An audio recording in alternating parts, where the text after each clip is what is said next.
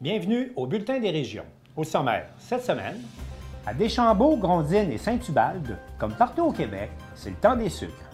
À Saint-Ignace de Loyola, on se remémore l'épopée des bateaux blancs sur le Saint-Laurent. À Sainte-Anne-des-Monts, le Garage à Musique offre des ateliers aux jeunes du primaire et du secondaire.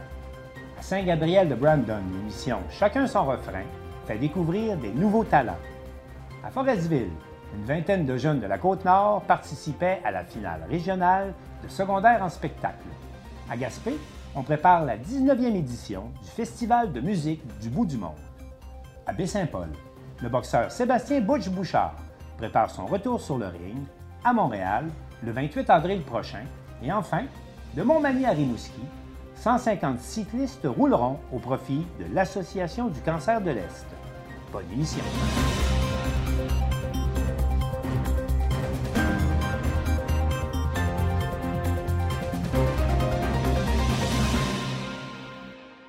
La réalisation du Bulletin des régions est rendue possible grâce à la collaboration de 20 télévisions communautaires associées à COGECO.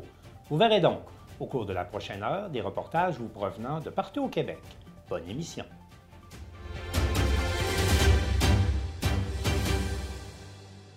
Partout au Québec, c'est le temps des sucres. Et Charles Laviolette de CJSR a rencontré des acériculteurs qui nous expliquent toute la science et le savoir-faire qui se cache derrière le sirop d'érable.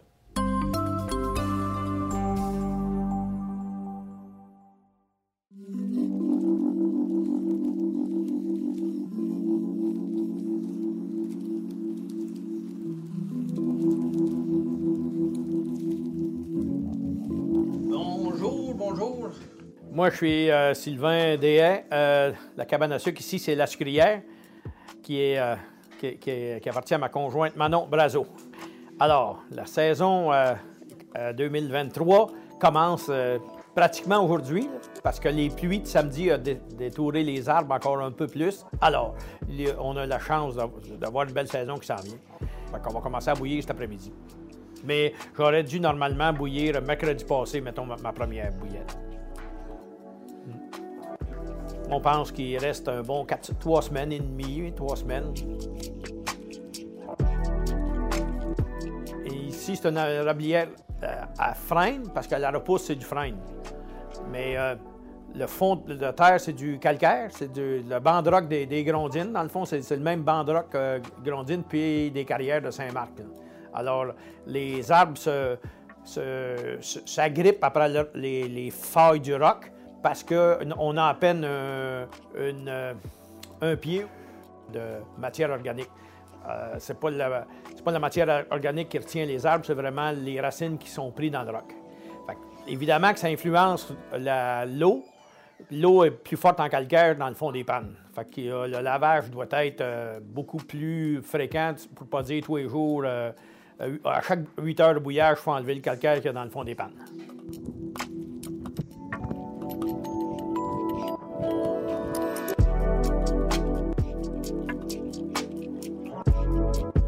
Bonjour, moi c'est Karine Douville. Je travaille dans les érablières Douville. Moi, je m'occupe surtout de la forêt, puis un peu l'organisation du centre de bouillage là, qui est à Saint-Ubalde. On est ici présentement. Nous, on est un peu dans les montagnes. On n'a pas beaucoup de surface terrière. Là. On est sur des caps et tout ça. Nos érables, ça coule bien. On est des érablières froides. Le goût du sirop peut changer autant au niveau des installations que tu blures en forêt. Si ton niveau n'est pas bon, si tu n'as pas un système de pompage extrême, bien, tu risques de faire du sirop qui est très foncé.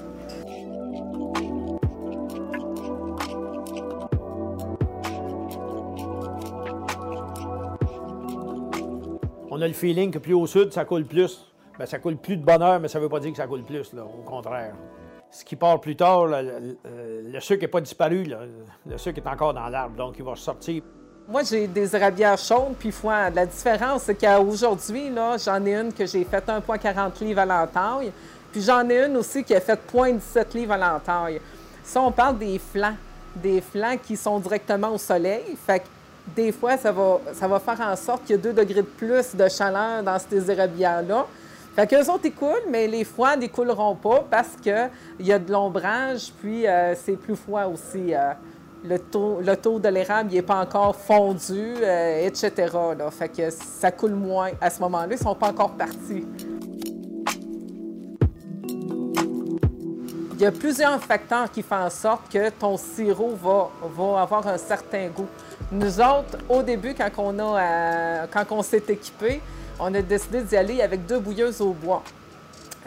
Pourquoi le bois? Parce qu'on avait le choix aussi avec l'électrique, mais l'électrique, ça donnait pas un goût... l'effet de Maillard n'existait pas à ce moment-là, dans ce sirop-là. Donc, ça donnait pas un sirop qui était très caramélisé. Donc, on a opté pour des bouilleuses au bois, justement, pour développer ce goût-là. Puis, aussi, on a des concentrateurs qui montent quand même assez haut, ça, ce qui fait en sorte que le temps de bouillage est moindre. Donc, pour du sirop, on fait du sirop quand même très pâle, du 2A, du A, bien, je dirais du doré, du ambré, plus souvent qu'autrement. Si vous voulez avoir un bon sirop de qualité, puis qu'il y a une cuvée de telle journée, bien, achetez directement du producteur. Vous allez pouvoir goûter la différence des goûts. Tandis que, par exemple, les marchands en grande surface, eux autres, ils font des mélanges de sirop. Bien, en fait, c'est toujours la lune de Pâques qui mène. Ça coule toujours à Pâques. Même si le monde va plus à messe, ça coule à Pâques. Fait que si Pâques est dans le milieu du mois comme il est là, là donc plus proche de la deuxième demi du mois, là, bien, ça va couler un petit peu plus tard, ce qui est normal. Si le Pâques sera le 25 mars, bien, ça aurait commencé plus tôt, là, pour finir plus tôt. Mais ça coûte toujours à Pâques, ça, c'est comme indéniable. Là. Moi, je m'appelle Richard Douville. Je fais les sucres depuis toujours. J'ai 72 ans. J'ai commencé à l'âge de 5 ans à aller à la rivière avec mon père.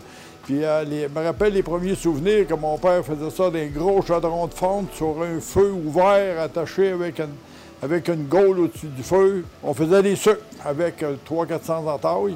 Cette même érablière-là, on l'entaille encore aujourd'hui, on dirait comme 65 ans plus tard.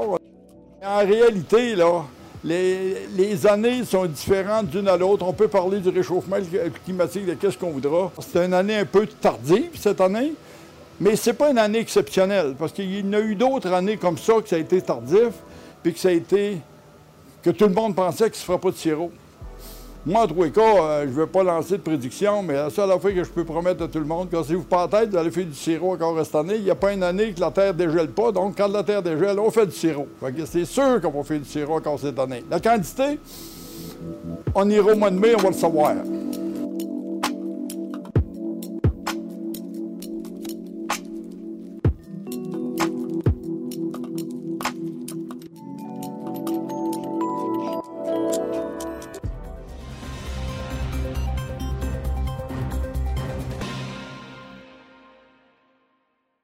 L'épopée des bateaux blancs qui transportaient des voyageurs sur le Saint-Laurent et sur le Saguenay nous est racontée dans un livre de Louis-Vincent Barthe, qui est un officier maritime passionné d'histoire, et Daniel Yvon, de CTRB, a assisté au lancement de cet ouvrage.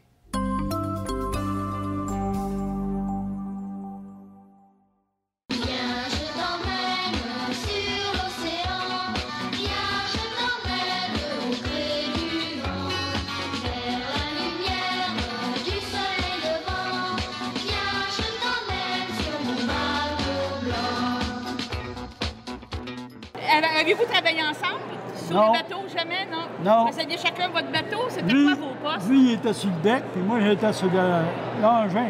OK. Vous étiez dans les machinistes, là, qu'on appelle. Le monsieur, c'était un casse à l'huile. Okay. Moi, j'étais un officier. OK, OK. Mais avez-vous travaillé sur le même bateau? Non. Jamais travaillé? Non. Moi, j'ai travaillé sur le Tadoussac, mousse, puis officier. OK. Puis pilote sur le Saint-Laurent. OK, par la suite, pilote sur Saint-Laurent. Oui. Et vous, M. Moi, j'étais un été sur Saint-Laurent, assistant boucher. Okay. J'ai été 3 étés chez lui, chauffeur. OK. C'est des bons postes. Dans le temps, c'était-tu par passion qu'on allait travailler sur les bateaux? Oui. De père en fils, c'était-tu des jobs? Pour moi, oui. Mon père était 24 ans. Là. OK. C'est lui qui vous avait suggéré d'aller travailler sur les bateaux blancs? Quand j'étais sur dos, j'avais mon habit de matelot, j'allais à bas du Saint-Laurent, aller voir mon père.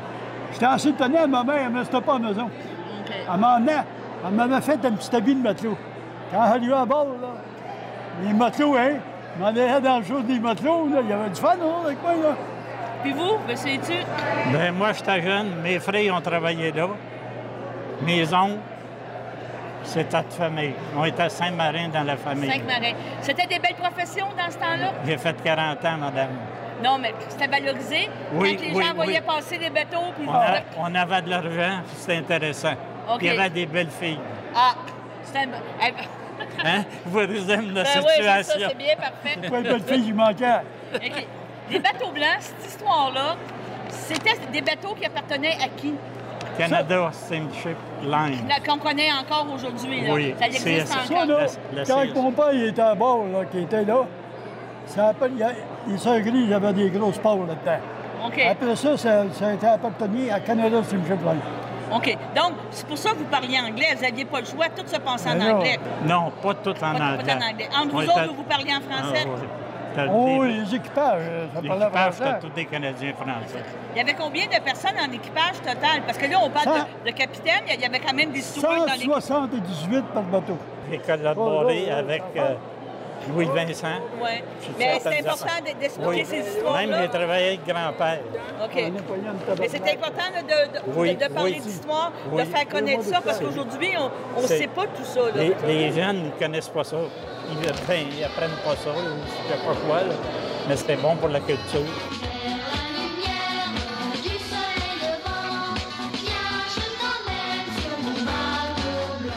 Oui, Vincent, on n'est pas écrivain, on devient écrivain. Oui. C'est quoi qui t'a amené la première fois à dire « j'aime ça écrire », je sais que tu aimes parler, là, mais qu'est-ce qui t'a amené à écrire? Bien, moi, j'étais sur le fleuve Mackenzie, je travaillais pour la Quatre-Côtières, j'étais premier officier à bord. Et puis, j'envoyais un courriel à des amis, de la famille proche. Et puis, là, j'expliquais mon travail, qu'est-ce que je voyais, la nature. Là, les gens m'ont écrit en réponse en me disant « écoute, on aime ça, c'est bien qu'est-ce que t'écris, on veut découvrir le Nord en même temps que toi ». Puis moi, j'ai continué, puis là, je me suis pris au jeu. Et puis, quand je suis revenu sur les lacs, sur le fleuve, j'ai continué à écrire. Et puis, j'étais un passionné d'histoire aussi, fait que ça m'a amené à rencontrer des gens, puis à développer des amitiés. Et puis, là, j'ai sorti mon premier livre, Les Chroniques d'un marin. Okay. Et puis, là, j'avais fait une exposition auparavant, en 2013. Je savais que j'avais du matériel pour écrire des livres plus sur l'aspect historique du fleuve Saint-Laurent. On est marin? On est matelot? Si on vit à Saint-Ignace, sûrement. Mais moi, j'ai ça dans l'ADN. Je suis de la 5e génération en ligne. Tu voyais-tu faire d'autres choses dans la vie? Jeune, j'étais archéologue. Puis, tu sais, j'ai connu mon arrière-grand-père. Puis lui, il a navigué 51 ans dedans. Fait que sur les bateaux blancs, justement. Puis j'ai son manteau. Et puis, il était pilote sur le Québec et sur le Saint-Laurent. Et puis, fait que là, j'osais avec lui, je pense qu'inconsciemment, il m'a donné le goût. Puis le bout du fleuve, mais je suis né aussi sur le bord du fleuve, Saint-Ignace. Tu les as vu passer des bateaux, là. Peut-être pas des bateaux blancs, mais tu as vu passer des bateaux. Tu sais, là, dans ton livre, tu me parles des personnes, là, parce que je l'ai feuilleté là, pendant ta séance de signature. Ouais. Et tu parles des gens, tu parles des gars qui vivaient dessus, comment ça se passait. La CSL était propriétaire des navires. Il amenait le monde à Tadoussac, il amenait le monde au Noir-Richelieu, à la Malbaie. C'était de la convergence des années 50, là, des années 40. Là. Pas même avant ça. Dans le fond, la CSL est née des bateaux de croisière. OK. Puis ces bateaux-là, là, ça venait de partout là, pour venir faire des au Québec, là, pour venir faire des croisières. Non, ils faisaient juste les gens. Les gens, oui. Les Américains surtout, les gens de l'Ontario. Jusqu'à la Deuxième Guerre mondiale, c'était les touristes anglophones. L'ouest de Montréal... l'Ontario, puis le nord-est américain. Puis après la Deuxième Guerre mondiale, les Québécois ont commencé à avoir... assez d'argent pour le faire. Oui, c'est ça. Parce qu'avant ça, les Québécois, disons qu'on était pauvres. Oui. Puis la Deuxième Guerre mondiale, après, avec les usines, le développement...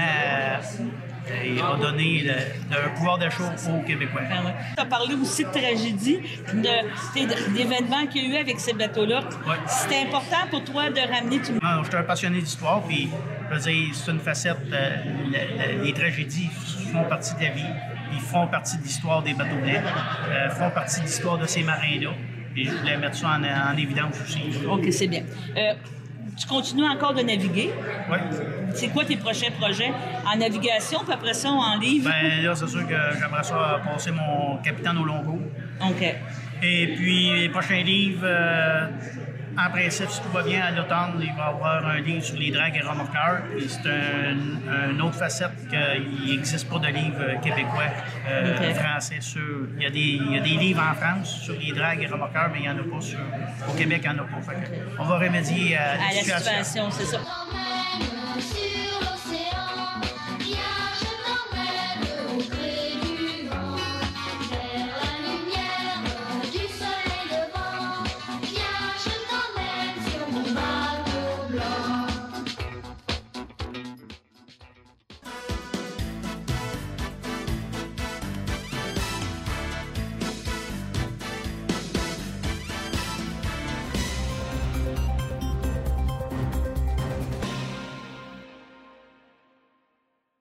À Sainte-Anne-des-Monts, comme à Cap-Chat et à Gros-Morne, l'initiative Le Garage à Musique permet à des jeunes de s'initier à la pratique d'un instrument de musique. Et Marie-Claire Roy de la télévision de la Haute-Gaspésie nous a préparé un reportage.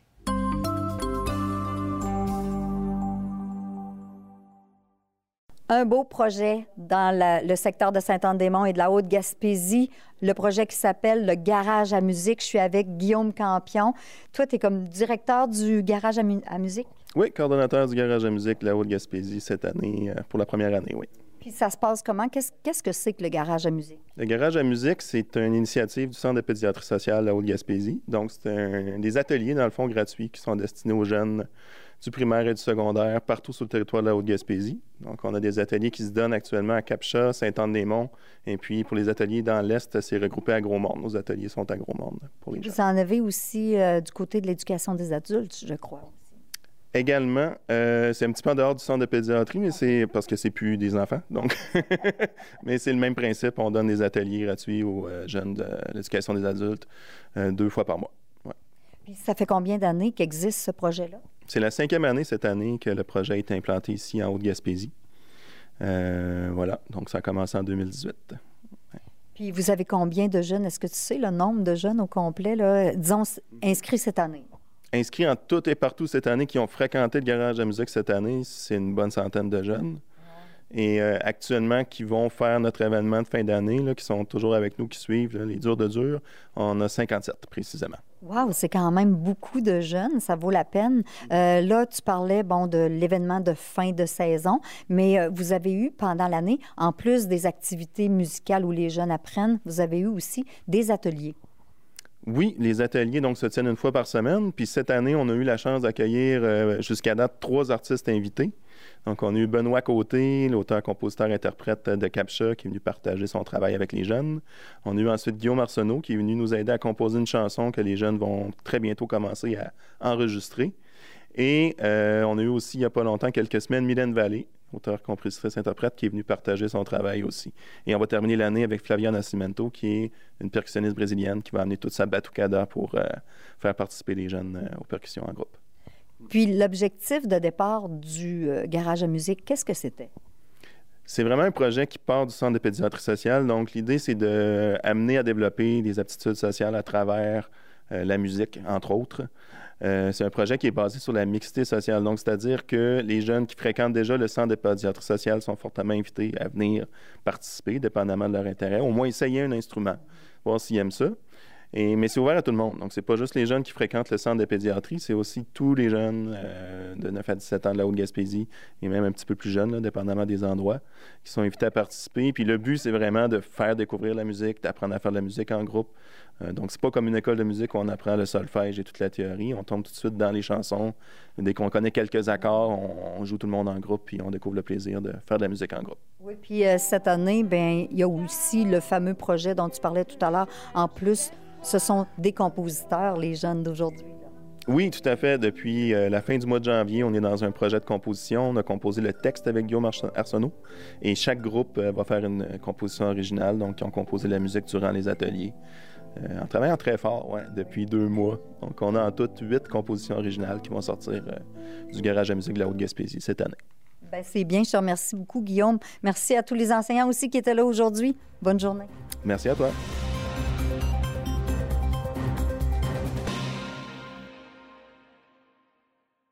Gilles Comeau anime depuis plusieurs années l'émission « Chacun son refrain » et il nous invite à profiter des archives de CTBTV qui contiennent quelques 300 artistes dont certains ont performé au plus haut niveau. On l'écoute.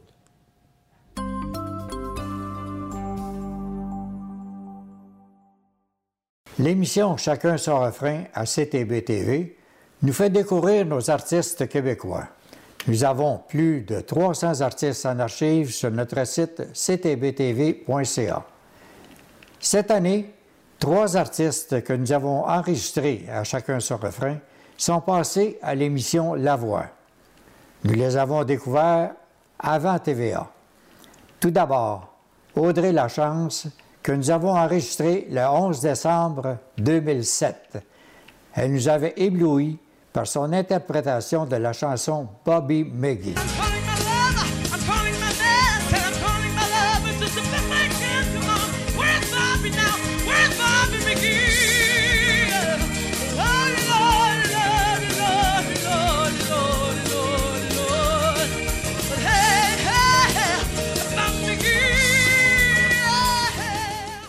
Nadia Lise Perron a été l'artiste la plus âgée à la voix. Voici un extrait de notre enregistrement du 20 octobre 2020. Au milieu des rochers, puisse renaître une fleur, il suffirait de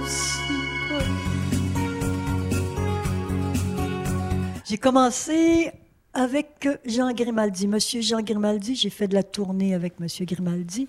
Cette tournée-là, il y avait Chantal Paris, les Houlops, Perry Mason, des gens de la veille, de l'avant-veille même.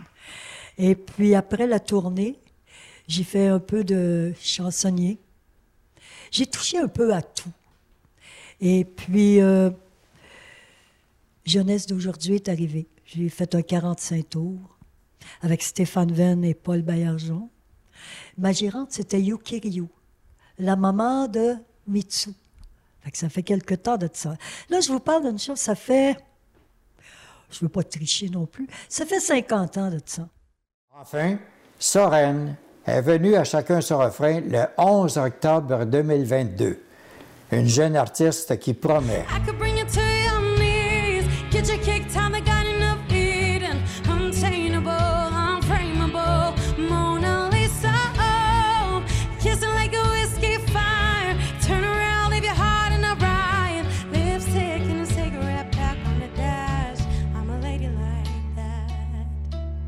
Sometimes I forget not to talk about politics when I'm in the middle of me getting hit on. Sometimes I'm not polite, don't bite my tongue, I speak my mind. Let curse words fly when shit goes wrong. Controversial, so outspoken, I've been told.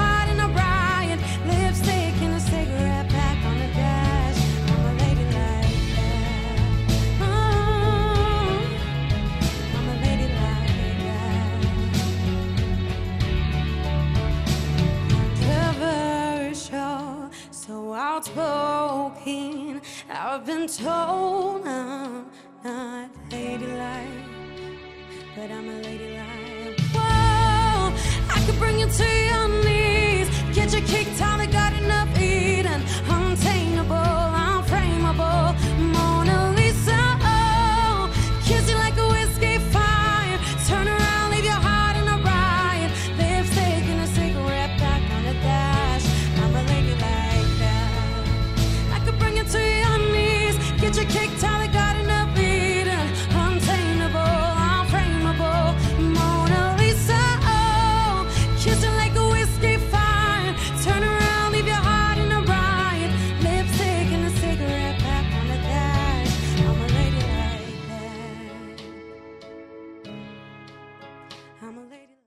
Elle va sûrement avoir une belle carrière.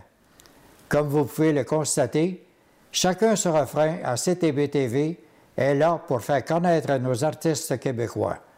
Vous pouvez choisir vos artistes préférés parmi nos quelques 400 émissions sur ctbtv.ca, archives, refrains. Ici Gilles Comeau pour CTBTV.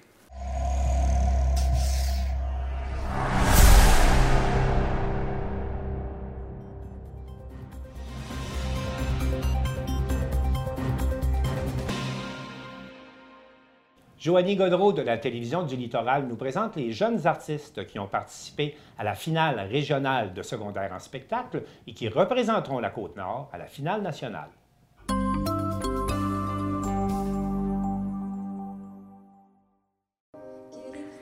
Devant une salle comble, 2 soirs d'affilée, une vingtaine de jeunes de la Côte-Nord ont performé au pavillon des arts de Forestville les 31 mars et 1er avril, dans le but d'obtenir leur laissez-passer pour la finale provinciale de secondaire en spectacle.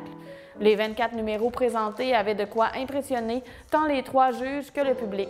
L'intelligence émotionnelle des jeunes artistes était belle à voir et à entendre. Ils n'ont pas hésité à prendre le micro pour se présenter et expliquer leur création artistique.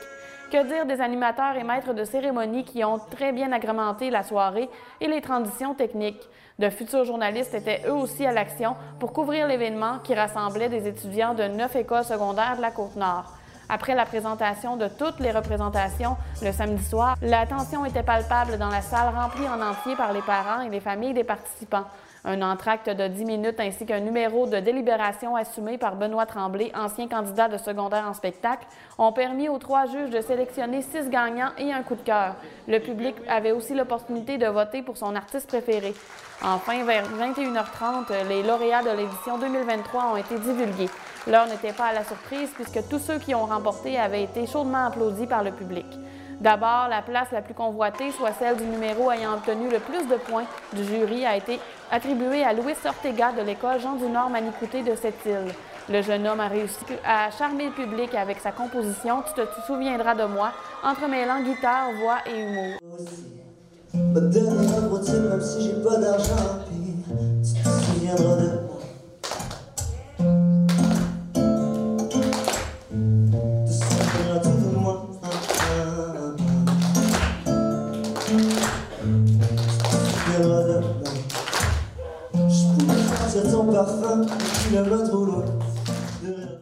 En deuxième position, les 4 adolescents ayant réalisé le numéro de danse et chant « 4 univers, un ensemble » ont impressionné par leur prouesse sur scène et leur originalité.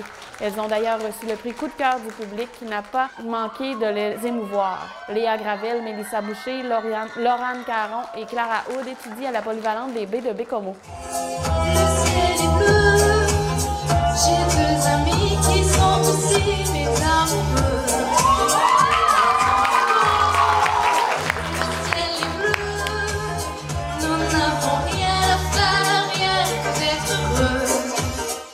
Déjà lauréate, la Baie-Comoise Léa Gravel ne s'est pas arrêtée là.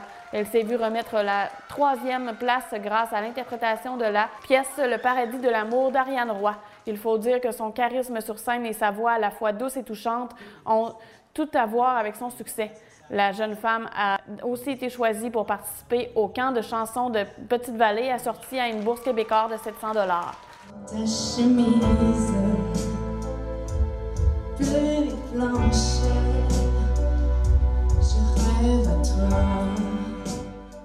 En danse, Angie Charrette de l'école secondaire Serge Bouchard de Baie-Comeau s'est glissée en 4e position avec son numéro intitulé « Insomnie quand tu nous tiens ».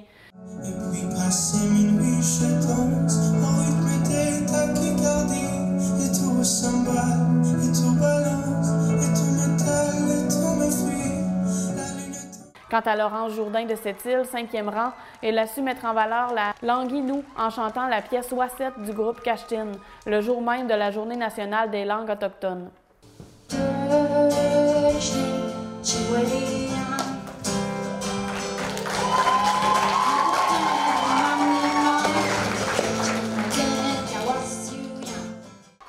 Finalement, la 6e place est allée au groupe rock de Sept-Îles qui a offert la composition La Chute de façon musicale seulement, soit à la guitare, au clavier et à la batterie.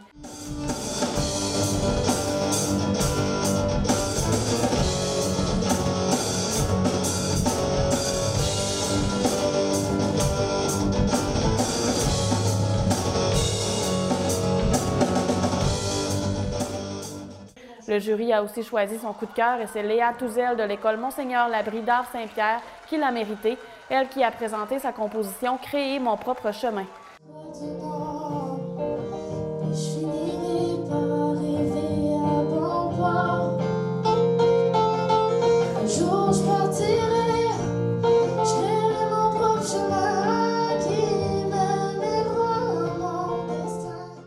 Le jury était composé de 3 personnes issues du milieu des arts et de la Haute-Côte-Nord. Il s'agit de Stéphanie Lessard, Renaud Cyr et Véronique Lévesque. Ils ont eu la lourde tâche de sélectionner les lauréats de cette finale régionale qui iront représenter la Côte-Nord au rendez-vous pan-québécois à Laval du 1er au 4 juin.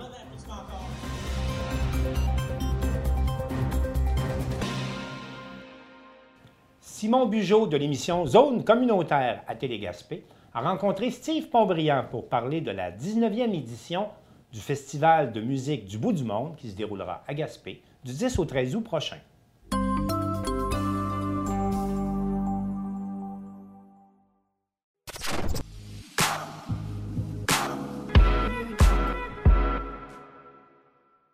Bonjour et bienvenue à la Zone communautaire. Aujourd'hui, on va parler de la 19e édition du Festival de musique du bout du monde avec son co-directeur général, Steve Pontbriand. Bonjour, Steve. Merci de me recevoir, Simon. Alors, Steve, c'est une tradition, c'est quelque chose maintenant qui est très bien implanté à Gaspé, le Festival de musique du bout du monde. Cette année, à la 19e édition, bien là, on a déjà accès à quelques primeurs de la programmation. C'est à ce sujet-là que tu viens nous voir aujourd'hui. Absolument. Parle-nous un peu là, de ce qui va faire rêver et charmer les spectateurs cet été au festival. Bien, tout d'abord, on a lancé, on a dévoilé en fait la programmation de 2 plateaux de diffusion bien particuliers qui ont une certaine parenté dans l'expérience que ça offre aux festivaliers, le spectacle au lever du soleil au Cap-Bonami, le fameux spectacle au lever du soleil, puis la scène au sommet du Mont Béchervaise, donc 2 expériences en pleine nature. On trouvait qu'il y avait une certaine parenté, donc on a présenté pour le lever du soleil Claude Pelgag qui va être en solo, en fait, au lever du soleil ou en duo avec le soleil levant, si on a la chance. En fait, dans les nouveautés qu'on espère cette année, il y a l'absence de pluie. Ah, ouais. On a pris l'assurance météo. Absolument. Super. Donc, Claude Pelgag en duo avec le soleil levant. Vraiment un artiste qu'on est ravi d'accueillir. Pour la première fois, une artiste d'origine gaspésienne qui va être au lever du soleil. Aussi, une artiste qui embarque un peu dans cette folie-là de faire un spectacle, un soundcheck en pleine nuit dans une zone où il n'y a pas de réseau cellulaire, ni Wi-Fi, se lever aux petites heures du matin, puis vivre finalement, elle aussi, une expérience parce que c'est une expérience pour les festivaliers. Certains même appellent ça un pèlerinage, mais c'est aussi une expérience pour l'artiste. Donc, elle a embarqué avec nous dans ce projet-là. Faut le dire, ce site-là est vraiment rendu là, comme... iconique. Oui, une icône, une image de marque du festival. C'est couru. Puis, mentionnons-le, là, ça se passe au Cap-Bonami, dans le parc Forillon, au lever du soleil, donc aux alentours de 5 heures du matin à cette date-là de l'année, avec le soleil, on le souhaite, qui éclaire... le mur des falaises à l'arrière-plan de l'artiste, c'est vraiment génial. Oui, vraiment. Puis ben, l'engouement des festivaliers pour cet événement-là aussi résonne bien. Là, on a lancé la programmation jeudi dernier. Puis ben, déjà, il ne reste qu'une dizaine, au moment de faire cette entrevue, qu'une dizaine de billets disponibles. Donc, sur les 700 billets qu'on a mis en vente, c'est allé très vite. Les gens sont au rendez-vous à chaque année. Là, c'est vraiment une belle affaire. Puis, donc, c'est ça pour le lever du soleil. Pour le Mont Béchervaise, on va recevoir Lara Klaus en ouverture le 10 août. Lara Klaus, qui est une artiste originaire du Brésil, qui est installée à Montréal, une multi-instrumentiste qui a participé à un paquet de projets, vraiment, qui présente un peu un ode à la musique brésilienne, là. Elle touche à tout, drum, guitare, piano, puis elle est accompagnée de ses musiciens, donc elle va être en formule complète là, au sommet du Mont Béchervaise. Puis quand on parle du sommet du Mont Béchervaise, on parle vraiment du sommet, là. Pour accéder, les visiteurs peuvent monter à pied. Ils peuvent monter à pied, ils peuvent prendre la remontée mécanique aussi.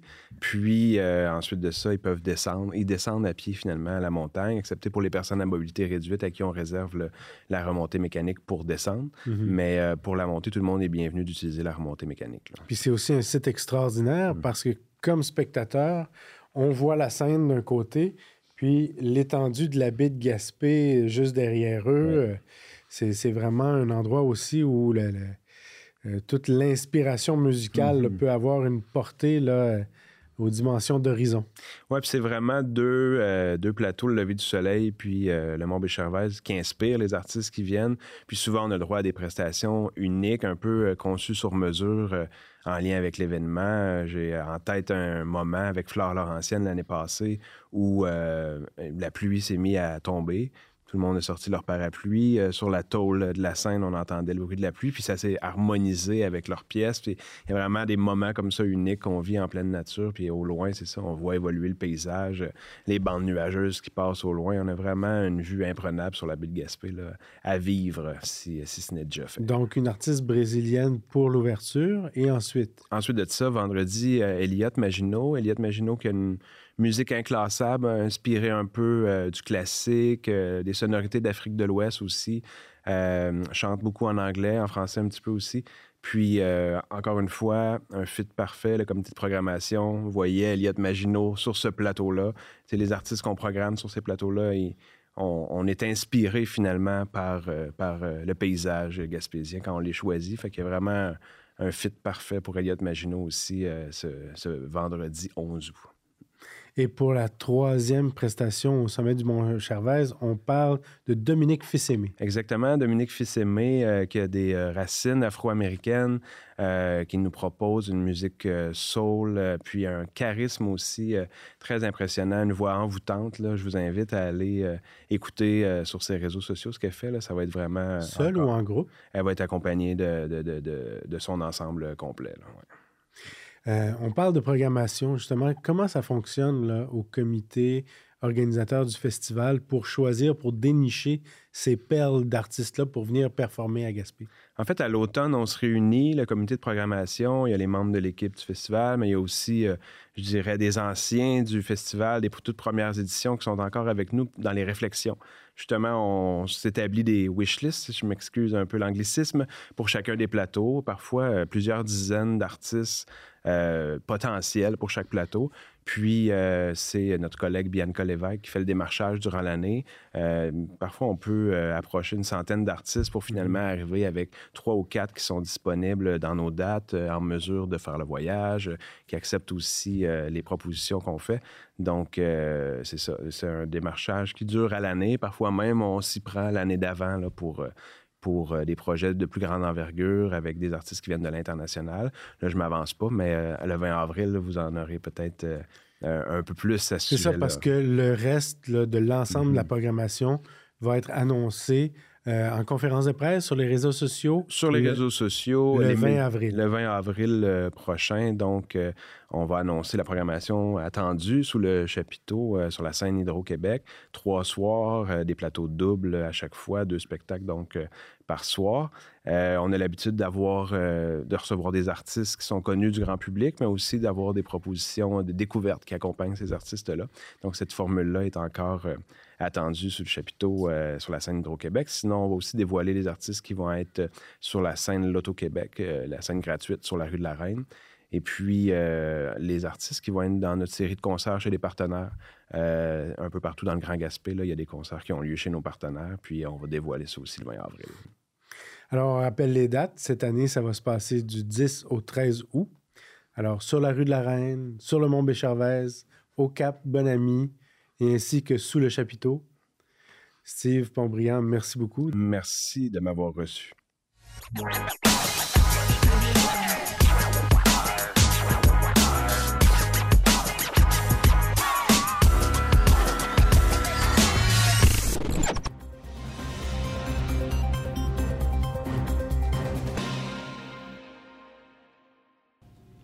Mathieu Tremblay de l'émission Le Vestiaire à TVCO rencontre le boxeur originaire de Baie-Saint-Paul, Sébastien Butch-Bouchard. Ce dernier nous parle de son combat à venir le 28 avril prochain à Montréal contre le Mexicain Fernando Altamiro Marquez.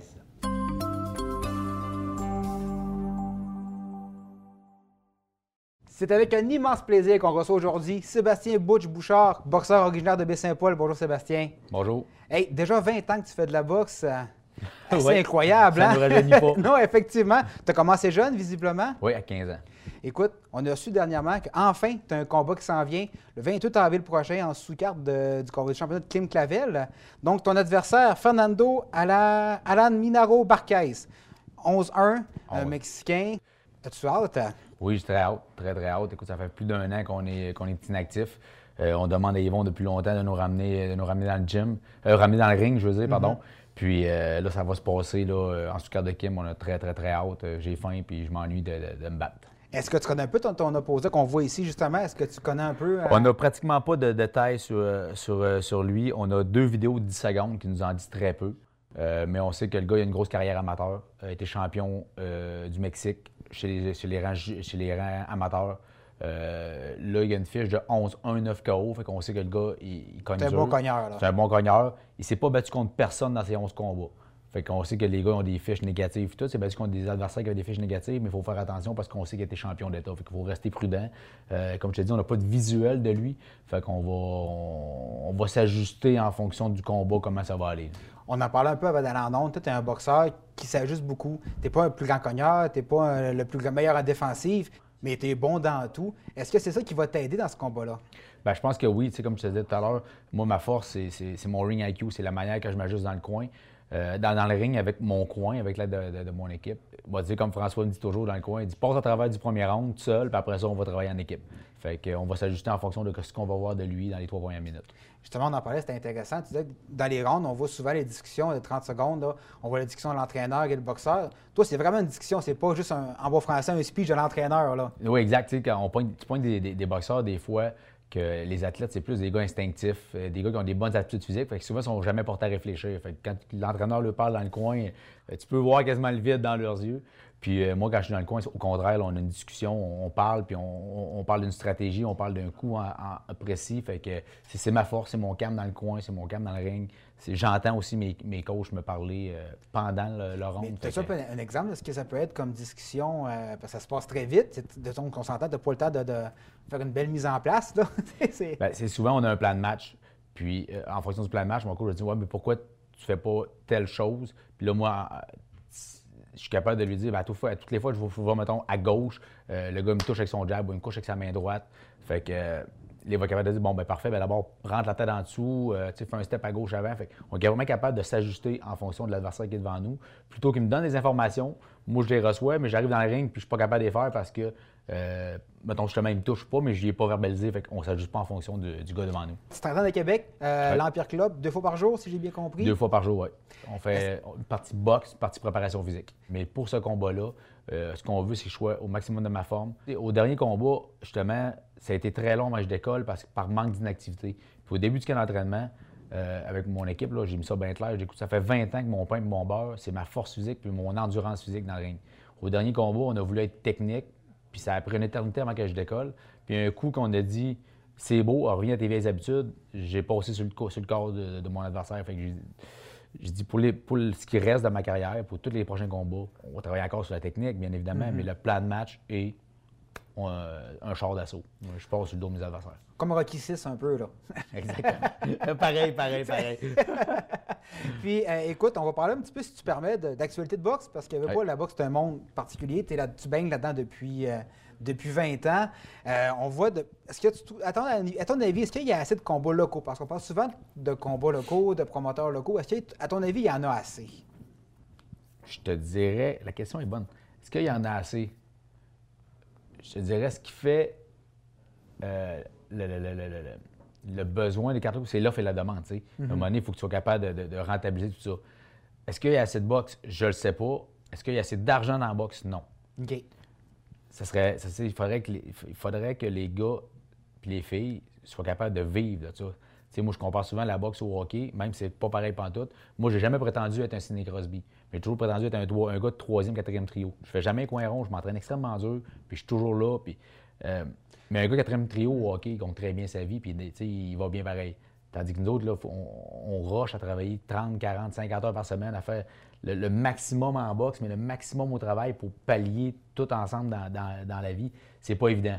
Fait que, s'il serait pour avoir juste 2 combats par année ou 10, peu importe, mais il faut qu'il y ait de l'argent pour que les boxeurs aient des redevances autour de ça. Merci Sébastien, on va t'encourager à la Place Belle, Libière vs Groupe Gym. Ticketmaster. Ticketmaster, merci beaucoup.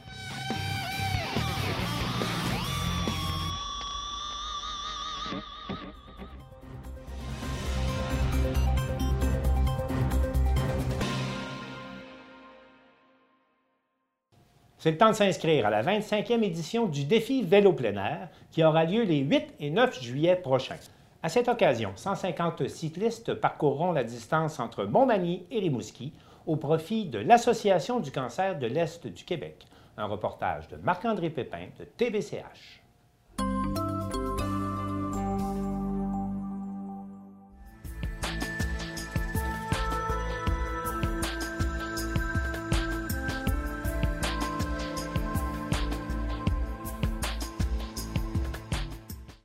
Alors, bon matin.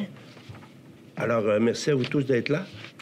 Ce serait difficile de passer sous silence le comité qui s'occupe de la 25e édition. On a un comité là, extraordinaire, tant au niveau, au niveau des commandites et le conseil d'administration. Ces gens-là et moi-même travaillent depuis septembre pour la préparation de la 25e édition qui, je le suis sûr, va passer à l'histoire de tous les défis. Alors, date importante, 8 et 9 juillet 2023. Ce qui concerne le trajet cette année, on avait fait un sondage auprès des participants pour voir qu'est-ce qu'ils avaient aimé l'an passé, qu'est-ce qu'ils leur avaient... C'est sûr que la météo, ils avaient tous adoré ça. On s'entend que l'année passée, c'était météo extraordinaire pour les cyclistes.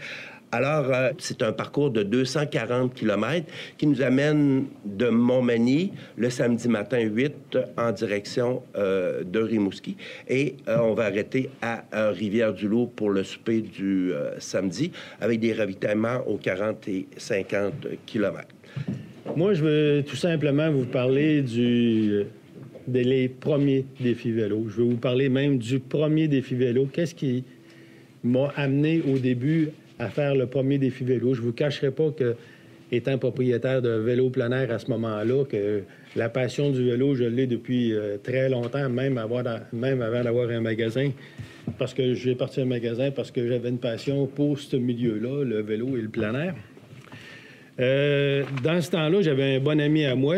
Je dis dans ce temps-là parce qu'il n'est plus, Charles Albert. Charles Albert, j'ai été rencontrer Charles Albert parce que lui avait déjà fait un événement qui ressemble à ça.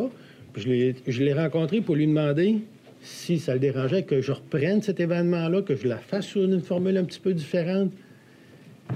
Puis Charles m'a juste dit, « Bien, Gilles, je demande pas mieux. J'espère que même que tu vas réussir avec ça. » Il a participé à notre événement. Il était bien content du succès. Mais là, je vais vous dire qu'un matin, du départ du défi vélo, on a appris que Charles était dans le coma. Fait que... Je vous laisse deviner dans quel état que ce défi-là s'est passé.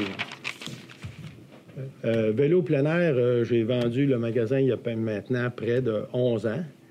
Mais je suis très content et très fier de savoir que les nouveaux propriétaires de vélo plein air continuent toujours dans la même direction et pour la même cause que je suis. Fait que je remercie beaucoup Carl, je remercie beaucoup René et Edith qui est ici présente. Merci Edith d'être là. Quand vous faites affaire avec une entreprise locale comme Vélo plein air, on est assuré que les retombées vont rester dans la région. Ce n'est pas les gens de l'extérieur qui investissent dans notre événement. Oui, on a des membres, on a du monde de l'extérieur, mais Vélo plein air, c'est une entreprise locale, puis Vélo plein air réinvestit beaucoup dans les événements de notre genre. On a été très audacieux, le comité organisateur, parce qu'on veut un minimum de 150 cyclistes pour l'événement. L'année passée, on était 85. Souvenez-vous, on est revenu dans le présentiel l'an dernier. Après 2 années où on le faisait de façon à cause de la pandémie, on disait aux gens, bien, inscrivez-vous, mais faites-le à votre rythme quand vous allez vouloir le faire. On avait appelé ça « Ton défi vélo ». C'est un côté qui revient encore cette année, mais pour le défi, c'est une augmentation de 76% du nombre des cyclistes par rapport à l'an dernier, qu'on en avait 85. Fait que, comment s'inscrire? C'est pas vraiment compliqué. On peut s'inscrire d'ici le 8 juin en allant sur défivéloplanaire.org. L'inscription est 250 et on demande aux gens d'amasser au moins un minimum de 550 en cagnotte pour remettre à l'Association du cancer de l'Est du Québec. Ce que ça comprend, le 250 $ d'inscription, ça peut paraître beaucoup, mais ça nous aide à couvrir seulement une partie des dépenses. Parce que ce qu'on va offrir comme événement encore cette année, parce qu'on a un comité qui est bien rodé, qui s'est vraiment renouvelé au fil des années, c'est un service 5 étoiles pour un événement de vélo de la sorte, pour une cause qui est importante pour nous dans la région. Alors, transport des cyclistes, des vélos jusqu'à Montmagny, on charge des dîners, du souper, l'hébergement à Rivière-du-Loup, le déjeuner à Rivière-du-Loup. On fournit le ravitaillement pour toutes les haltes. On a un service de dépannage en cas de bris de vélo. C'est le mécano de vélo plein air qui va être là avec nous, qui va nous accompagner pendant les 2 jours.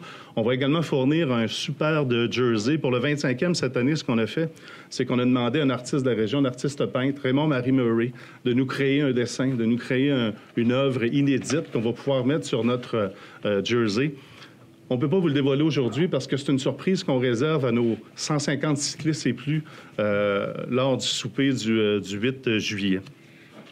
Pour le jersey, Carl Bérubé de Vélo Plein Air vient de s'engager qu'il va prendre 100 % des coûts du jersey. Et ça c'est une belle nouvelle ce matin parce que ça représente plusieurs milliers de dollars. Alors, merci beaucoup, Edith. Je ne sais pas si je te l'apprends en même temps, là. C'est bien lui. Ah, ben maudit, écoutez, là, c'est beaucoup de belles nouvelles qu'on a depuis qu'on a commencé l'organisation du 25e. C'est sûr qu'on veut que ça soit, comme Gilles le disait, festif. On veut que ça soit un super de bel événement. En termes de montant qu'on veut amasser, là, on a été aussi encore très audacieux. Ce qu'on veut remettre directement à la SEC, c'est un montant de 140 000 $ net. L'an dernier, avec 85 cyclistes, on a remis 108 000, ce qui est exceptionnel. 140 000 net, ça veut dire après les dépenses, parce qu'il y en a des dépenses. Mais pour pallier, comme on veut remettre la cagnotte au total à l'Association du cancer, et c'est ce qu'on souhaite, puis le succès, la réussite de l'événement ne passe pas sans des partenaires. Puis je les appelle les partenaires, c'est pas des commanditaires, c'est des partenaires avec nous, parce que ce qu'on fait quand un commerce s'associe avec la SEC, je considère qu'un organisme comme la SEC, qui est en région depuis 40 ans, c'est gagnant-gagnant de s'associer à l'Association du cancer de l'Est du Québec comme commerce. Merci beaucoup à Desjardins d'être là avec nous encore cette année. Je vois Daniel, je vois Catherine Laure qui est présente. C'est important de sentir que vous nous appuyez. Vélo plein air depuis 25 ans qui est là, c'est important d'avoir le lien avec un commerce dans le monde du vélo. C'est facilitant pour nous, pour l'organisation, à plein des niveaux. Je parlais du groupe Ouellette-Belleduc. Structure GB qui est là, André Collin, qui est un ami, un partenaire de longue date. Alain Simard des restaurants AEW, un nouveau partenaire avec nous cette année, partenaire des restaurants de Matane et de Rimouski. Alain avait participé à l'événement l'année passée et je pense qu'il avait beaucoup aimé ça. Puis dès le lundi matin, au retour, j'avais un message courriel de lui qui me disait « J'aimerais ça m'impliquer l'année prochaine. Comment je peux le faire? » Puis on l'a rencontré, il a fait partie de notre comité de commandite, puis c'est un partenaire majeur avec nous cette année. Alors merci beaucoup, Alain, d'être là, d'être présent. Le groupe RIMA, Rimouski Remorquage, les autres vont se charger des 2 dîners.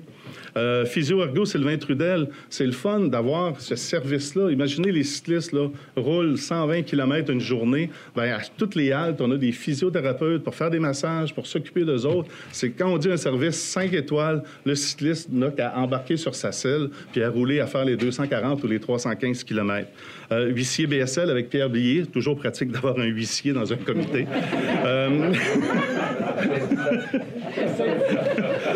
Je peux vous dire que ma première rencontre avec lui, ça saisit. La coop d'alimentation IGA, ça paraît pas, mais le ravitaillement, c'est plusieurs milliers de dollars. Puis avec Dominique Chiasson, c'était très facile. On est allé le rencontrer. Il dit « Hey, m'occupe de votre ravitaillement. » C'est fantastique. Sonic Propulse Énergie, avec le dynamique directeur général Danny Landry, qui est membre de notre comité, fournit des véhicules, fournit des véhicules d'escorte, l'essence. Transport JMV du BIC pour emmener en autobus les cyclistes jusqu'à Montmagny le samedi matin. Transport Stéphane Ross, transport des vélos. Fromagex, député-ministre Maïté Blanchette-Vézina avec Yannick Chassé, son représentant qui est ici ce matin. Bien, c'est une belle contribution d'elle aussi. Elle poursuit la tradition. Nos députés provinciaux nous ont toujours encouragés au fil des ans. Alors, merci beaucoup. Paul Aubic va nous fournir un camion réfrigéré. Plomberie Robert Deschaines. Il y en a d'autres qui vont s'ajouter au cours des prochaines semaines. Ce que je veux vous dire, c'est que l'organisation de notre événement, c'est juste du positif pour le 25e. On a un comité qui est ambitieux, audacieux et très passionné. Alors, merci beaucoup. Pour les inscriptions, c'est défiveloplaneur.org. Bonjour à tous. Écoutez, c'est un grand plaisir de m'adresser à vous aujourd'hui à titre de porte-parole du Grand Desjardins. Donc, Desjardins est fier d'être de présenter la 25e édition. Le partenariat entre Desjardins et la SEC là, date depuis de 20 ans d'un partenariat extraordinaire. Et ça fait plus, c'est la 14e implication de Desjardins dans le défi vélo plein air plus spécifiquement. Donc, c'est un plaisir pour nous. D'entrée de jeu aussi, je tiens à vous mentionner, donc nous, je suis co-président d'honneur avec mon associé Jonathan Bolduc, qui ne pourra malheureusement pas être ici aujourd'hui, mais qui va être assurément là, avec nous sur son vélo les 8 et 9 juillet prochains. L'an dernier, Jonathan et moi, on avait tellement adoré notre édition et notre expérience en tant que président d'honneur qu'on avait, dès l'année passée, annoncé qu'on allait prolonger pour une nouvelle année. On ne voulait pas manquer, évidemment, l'opportunité de faire partie de la 25e édition puis célébrer ça tous ensemble. Donc, comme vous l'avez entendu, le comité organisateur qui est prêt, beaucoup de gens sont présents aujourd'hui avec nous, là, vont travailler à monter une édition là, qui va être mémorable de ce côté-là pour souligner, évidemment, les 25 ans. Ça, 25 ans, Gilles, c'est pas rien, là. Après 24 ans, on parle de 2745 participants. C'est plus d'1,5 million qui a été accumulé au fil des années pour la SEC. C'est extraordinaire. Puis c'est plus de 700 000 kilomètres qui ont été parcourus là, par l'ensemble des participants. C'est le fun de mettre ça en perspective. Là, ça, c'est 17 fois le tour de la Terre qui a été fait par l'événement du défi. Je reviens un petit peu comme individu ou comme, évidemment, personne aidante. Souvent, évidemment, le cancer, on se retrouve un petit peu démuni ou impuissant face à ça. Heureusement, on a la SEC ici pour nous offrir des services en région par une équipe de bénévoles extraordinaire, puis des intervenants dédiés et humains.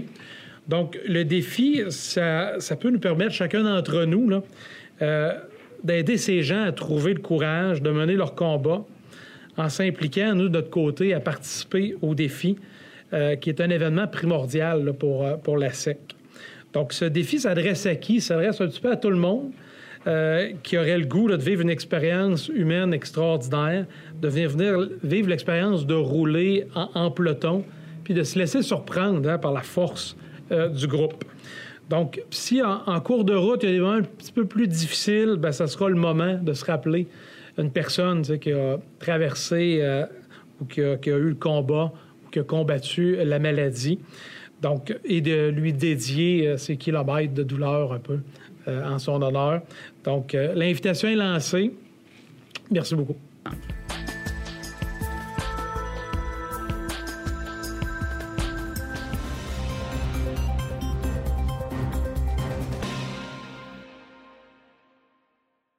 C'est tout pour le bulletin des régions. Cette semaine, je remercie toutes les télévisions communautaires qui y ont participé. Et au nom de toute l'équipe, je vous dis à la prochaine.